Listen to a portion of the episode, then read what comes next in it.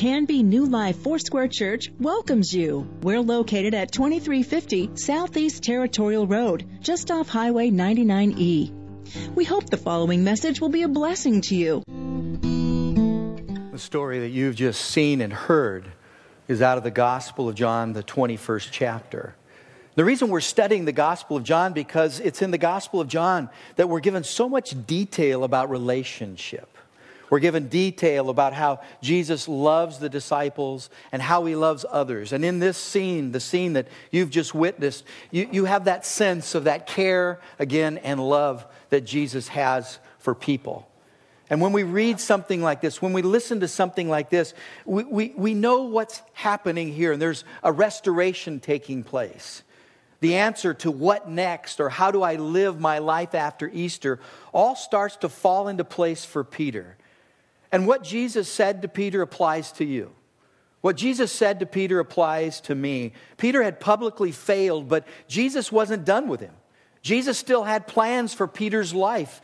He was still considered to be part of the 12 disciples. Jesus hadn't kicked him aside, Jesus hadn't put him off, but he restored him. Peter was still the rock. Peter was the one that Jesus said to, On this rock I will build my church, and the gates of hell will not prevail against it. In the conversation that you've just heard, Jesus reinstates Peter, and he also explains to him what his life is going to look like from now on. Jesus gave Peter a game plan for the rest of his life, and it's a game plan that you can use. That when you listen to this story, when you read this story, there are certain things that I hope pop out on the pages for you because it's telling us, Jesus is telling us how we can move on. How do we live our life when we failed? How do we get up again when things have turned south for us? How do we do this? Well, in this chapter, it's shown to us. If you want what happened to you at Easter to really count for something, I want to give you three things that you need to determine to do Three things that are important for all of us to do. Number one is this, and it's the simple thing here, is to determine to love Jesus. That's the very first thing that anyone should remember, especially if you're making a recovery. Especially if you, you've had a failure in your life and you're asking the question, well, what steps do I need to take? Well, what next? Where do I go from here? The very first thing you need to do, you must do, is determined to love Jesus Christ. You see, the question is never, does Jesus love you? That's never a question. Because the answer to that question is absolutely yes. And I think there are probably a few in here today that are wondering, you're questioning whether or not Jesus really loves you. You may be questioning that because of your past, or your sin, or your failures, or whatever's taken place and you need to be reassured today Jesus loves you. And if that question ever comes up and it's asked, you need to know He loves me absolutely. He cares for me. You see, the question we really should be asking is Do I love Jesus? Do I love Him? Do I care for Him? And listen to verse 15 again. It says, So when they had eaten breakfast, Jesus said to Simon Peter, Simon, son of Jonah, do you love me more than these? And he said to him, Yes, Lord, you know that I love you. And he said to him, Then feed my lambs. There's a curious phrase in there. I don't know if you picked it up, but it's the phrase more than these. That refers to the other disciples. He's saying, Do you love these more than you love me? Now, everyone's being put on the spot here. Can you imagine being in this conversation? It starts out fairly casual. I mean, they're having a meal together. It's on the seashore in Galilee, and they're, they're sitting there, and all of a sudden the conversation changes. And Jesus says, Do you love these more than me? It's an interesting question. And why would Jesus ask this kind of question? Well, let me give you a clue to the answer. It's found in Mark chapter 14, verse 29. It's just hours before Jesus goes to the cross for us, for our sins. And Jesus is having a, a, conversation with his disciples, and he's telling them that he must go, that he's going to die, that he's going to suffer and die, and, and, and that there will be some that betray him. And when that's being stated, Peter steps up and says, Even if all of these fall away, I will not. What Jesus is doing is he's going back to that place, back to that conversation, and he picks it up again. See, Jesus knew how to restore. If you can read a story like this and pick up the nuances of restoration, it's found here. Something public was said. Peter said, Hey, even if all these guys fall away, I will not. Jesus gets them around the breakfast table and he says, Do you love me more than these? What a way to start a conversation. So when Jesus asked Peter this question, he said, Yes, Lord, you know that I love you. And then Jesus said, Then feed my lambs. You see, Jesus was telling Peter that love isn't the way that you feel at a particular time, but that real love, authentic love, has action to it. There, there, there's something physical about real love. There's steps that are taken. There are things that we say, things that we do that express true love from our own, our, our own hearts to those that we care for. I'm getting a little ahead of myself. I'm going to cover that in the next point. But the point of this conversation was to get Peter back on track, and that was his love for Jesus Christ. This is our first number one responsibility as a follower of Jesus Christ. More than anything else in our life, we need to realize that it's about a love relationship with Jesus Christ. That what he's asking from you, what he's asking from me, is to get to the heart of the matter. He wants a relationship with you. He wants a love relationship with, with all of us. That's what really matters. I don't know if you've ever read the book or even heard of the book called uh, A Case for Faith. It's written by Lee Strobel. Lee Strobel is a, great contemporary uh, apologist for the faith, and, and he, when he was writing this book, had a conversation with a man named Charles Templeton. Some of you may remember the name Charles Templeton. Charles Templeton was a great evangelist, a contemporary with Billy Graham. In fact, they had gone to some of the same places, shared the same pulpit, and preached to thousands of people. Charles Templeton is the co founder of Youth for Christ.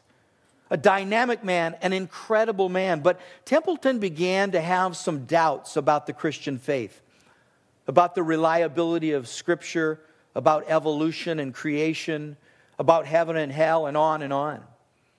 And eventually, he, he stopped preaching. And in 1996, Charles Templeton wrote a book called Farewell to God My Reasons for Rejecting the Christian Faith. Lee Strobel began writing his book, and he decided to interview Templeton to see if there was some deeper insight into his reasons for leaving Christianity.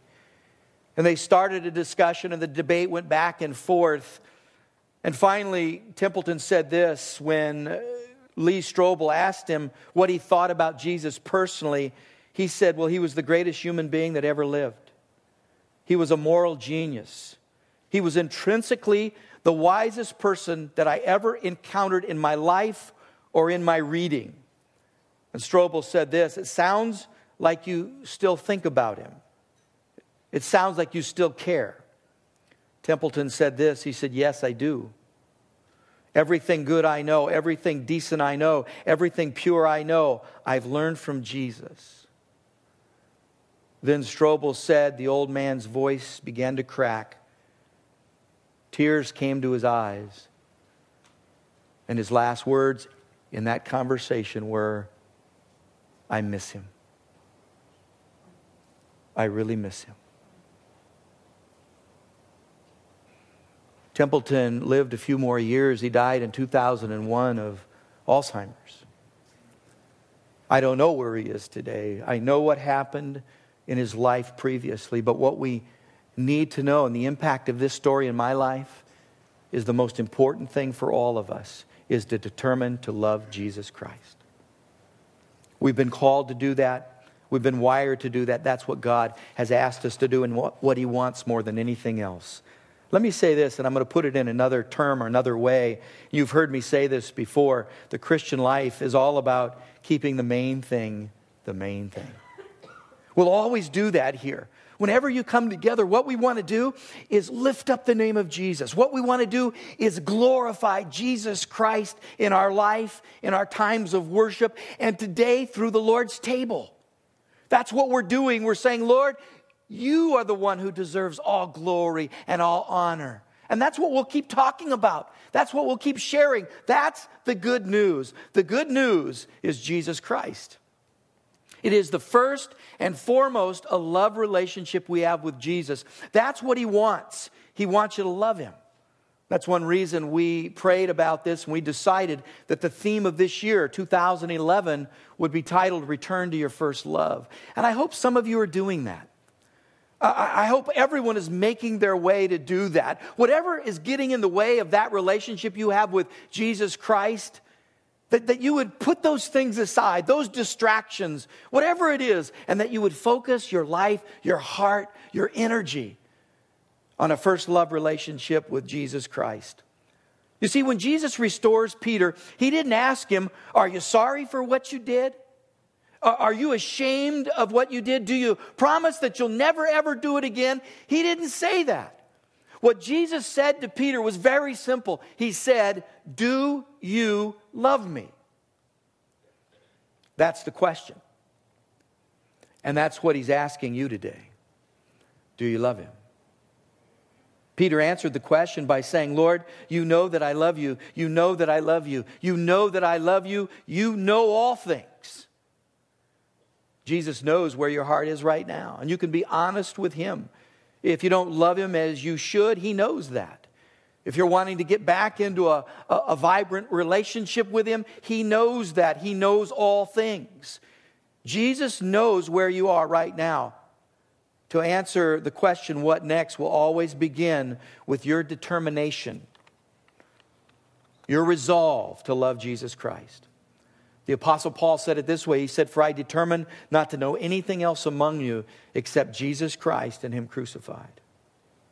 Now, here's the second thing that you can do after Easter, and that's determined to serve others. Jesus asked Peter if he loved him, and Peter said yes. And each time, Jesus followed up with some action steps. In verse 15, feed my lambs. In verse 16, tend my sheep. In verse 17, feed my sheep. So here's the point your life is about serving others, regardless of what it was about before. Before you came to know Jesus Christ as your Lord and Savior, it is about serving others now. Your life isn't your own, it belongs to someone else, it belongs to Jesus Christ. And that what we do right now, where we live right now in that relationship, is to model the life and ministry of Jesus here on planet Earth. You see, what we do is we serve others, and that's what we're called to do. And that's the point, regardless of what it was before, regardless of what yesterday was for you. Because today, the focus of your life has changed. Now it's about serving others. And Jesus said that. And you look in your Bible to Matthew chapter 20, and you look at verses 26 through 28, it says this Yet it shall not be so among you. But whoever desires to become great among you, let him be your servant. And whoever desires to be first among you, let him be your slave. Just as the Son of Man did not come to be served, but to serve and to give his life as a ransom for many. From the very heart, from the very words of Jesus Christ, he's telling us how we should live our life. Look for ways that you can serve others. Jump in and help people around you. You don't have to do it in formal ways. You can do it in a lot of different ways. The next time you go to a restaurant, how can you help somebody? The next time you go to school, how can you help somebody? How can you help your neighbor? Just look for those things. You know, I missed it the other day. I was getting ready for this, and you know, the Lord will always test you in this area. He will. Because it's never it's never convenient. I mean, when an opportunity comes along, the first thing we think of is, well, I'm too busy. I've got too many things going. I need to get somewhere and I need to get there quickly. So, how can I stop to do this? Well, that's the test. Are you going to stop and even take care of what seems to be the little things in serving others? I missed it. I had an opportunity. I went through the motions. I went through the motions because, you know, pastors go through the motions sometimes, believe it or not. But in my heart, I knew I wasn't on target. I knew that my heart wasn't really about serving this person.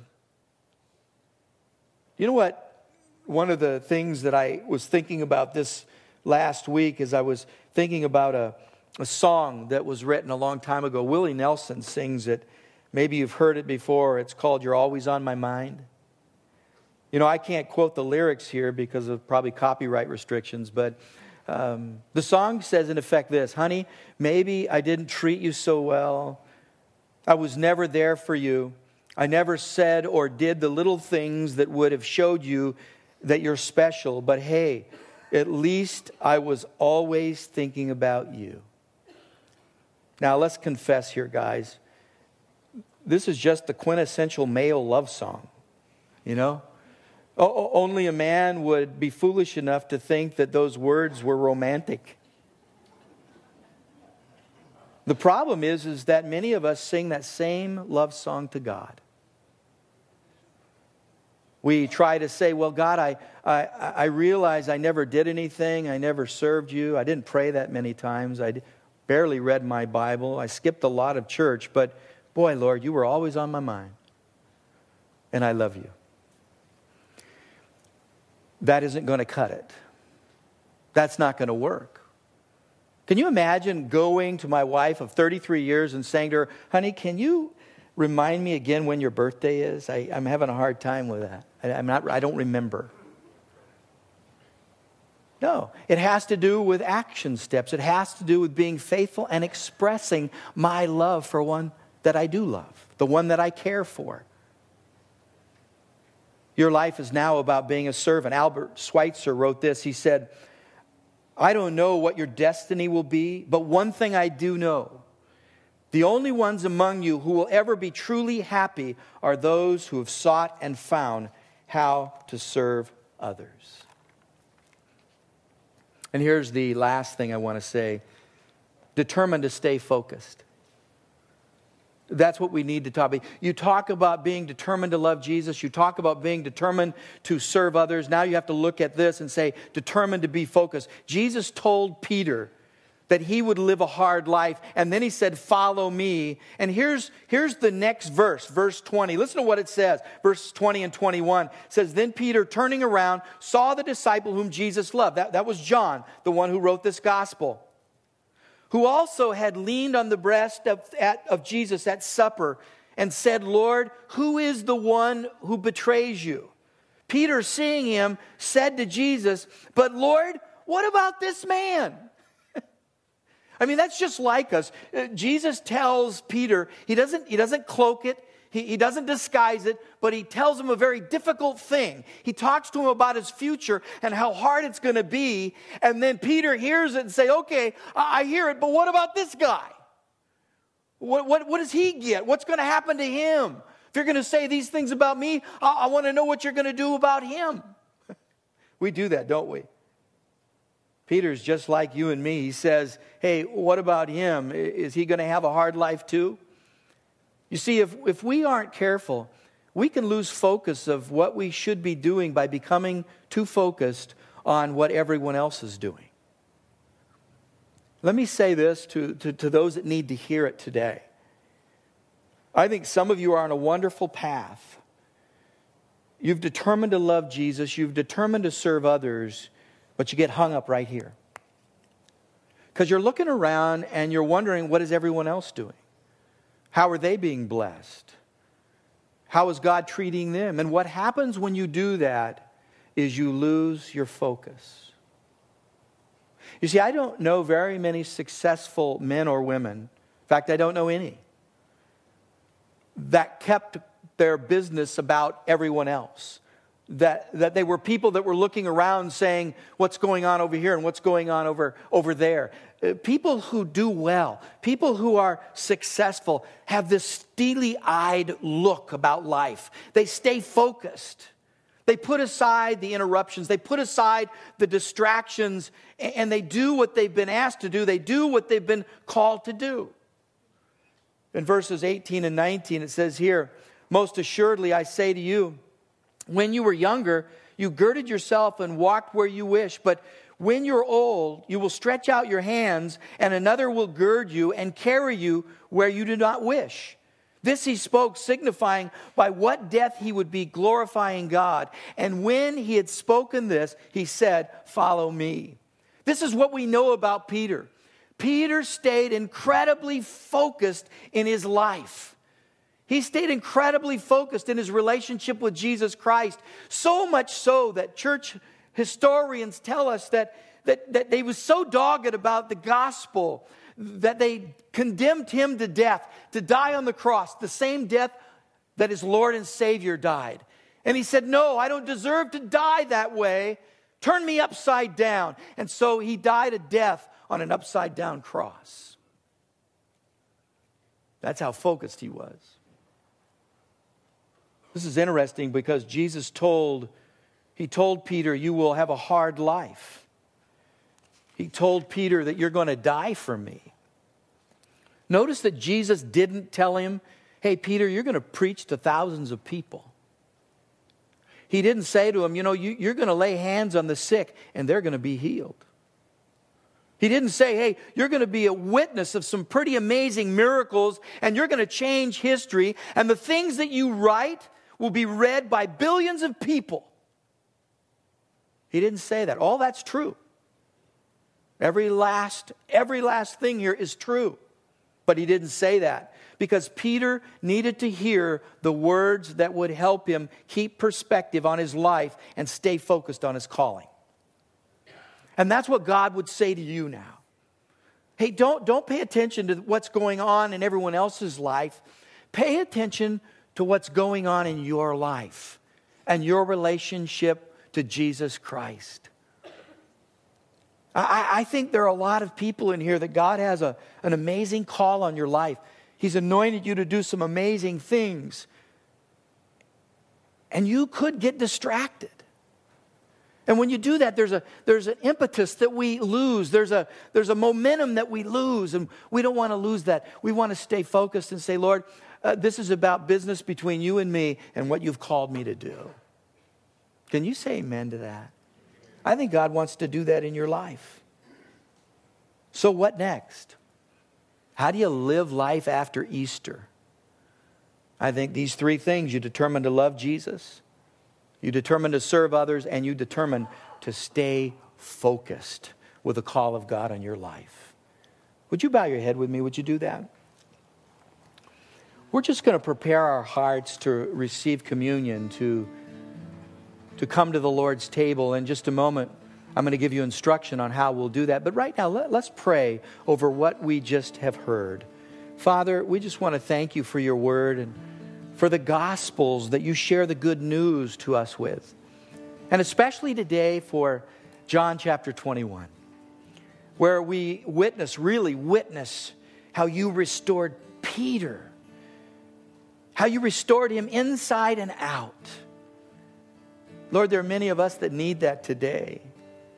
There are many of us that are asking the question well, what next? How do I live life after Easter? Some uh, that are here right now just accepted the Lord last weekend and wondering, well, where's the glow? It's, it's, it's almost like it's a distant memory. But Lord, what we do is we bring it to you right now. We bring our lives to you. And we take these three simple steps. We determine to love you, we determine to serve others, and we determine to stay focused. Help us do that, Father. We know that you're able. In Jesus' name we pray. And we say together, Amen and amen. When you come to the Lord's table in just a moment as we continue to worship the Lord, if you've never taken communion with us, don't worry. There aren't a lot of instructions that come with it. It's just coming to the Lord's table and honoring and remembering the Lord. When you come to the Lord's table today, I'm going to ask that you bring three things. And I, and I always ask this. Number one, bring yourself. The Bible says to present yourself as a living and holy sacrifice to God, that you would do that. Secondly, what I want you to do is bring your uh, prayer request. If, if, you're praying about something, if there's something that, that's a burden in your life, write that down and know that when it goes into these containers here and there's a few in the back, that people are going to pray for you throughout the week. We want you to remember that. And the third thing we do is we bring our tithe and our offering, our gifts, our, our monetary gifts to the Lord. It's that one time a month where we're able to actually get up out of our seat and worship God that way and say, Lord, we're going to give to you just a portion of the things you've given to us. And that when you come to this table, you share in the elements. And we've placed a table here. We have two tables in the back as well. And so you go to whatever table you want to go to, but do this. Remember what the Lord is doing and what He's done in your life. I want you to remember this. I want you to remember that the bread represents the broken body of Jesus Christ. And the broken body of Jesus Christ is what made a way for you. It's given you a relationship with God. That Jesus laid down his physical body as a sacrifice, and the Bible says, before the foundations of the earth, a lamb slain. And he did it for you so that you can have a relationship with your Father in heaven. Remember that when you take the bread. When you take the cup, would you remember that that cup represents the blood of Jesus Christ? And it's the blood that was poured out of his own, his own body, his own life, that cleanses us from all unrighteousness. That's what the Bible says. That if you need forgiveness of sin, you've come to the right person, and that's Jesus Christ. No one else can forgive you of your sin. Nobody. They can talk about how to suppress your sin, they can talk to you about how to forget your sin. They can talk to you about how to live with your sin, but no one can forgive you of your sin except Jesus Christ. It's through his shed blood that he says you're forgiven, your sins are forgiven. This is what the apostle Paul says. He says it in 1 Corinthians chapter 11. He says, "For I received from the Lord that which I also passed on to you." That the Lord Jesus, on the same night in which he was betrayed, he took bread. And when he had given thanks, he broke it and he said, Take, eat, this is my body which is broken for you. Do this in remembrance of me. And in the same manner, he also took the cup after supper and he said this This cup is the new covenant in my blood. This do as often as you drink it in remembrance of me. For as often as you eat this bread and drink this cup, you proclaim the Lord's death until he comes. We're going to continue to worship the Lord, and I'm going to ask that you come to the Lord's table at your leisure. We're also going to have prayer teams stationed around the sanctuary. And if before or after communion you want to pray with somebody, then you go ahead and go to one of these prayer teams, and they will pray with you. But again, we do all of this in the name of Jesus. That's why we're here today. We're here today to keep the main thing the main thing. Let's pray over our communion time and our worship together. Father, I want to thank you today for your life, your death, and your resurrection. That you have been so faithful to us, and we thank you for your faithfulness. And Lord, I just pray for all those that come to your table today that there would be a blessing, that there would be breakthrough in their life, that the focus would be today as we remember you to determine to love you, to serve others, and Lord Jesus, what we need to do is stay focused. Help us do that. And that's why we come to the Lord's table. You've done that to keep us focused on you, for our eyes would be fixed on you. Lord, we just ask that there would be a blessing. In Jesus' name we pray. And we say, Amen and Amen. Just come to the table at your leisure. Let's worship the Lord. You can contact the church office Tuesday through Thursday from 9 to 5 and Fridays from 9 to 3 at 503 266 4444. Please visit us on the web anytime at canbyfoursquare.com. Pastor Ron and others on New Life staff, along with occasional guest speakers, trust that the Holy Spirit will use the message to teach you, encourage you, and give you hope.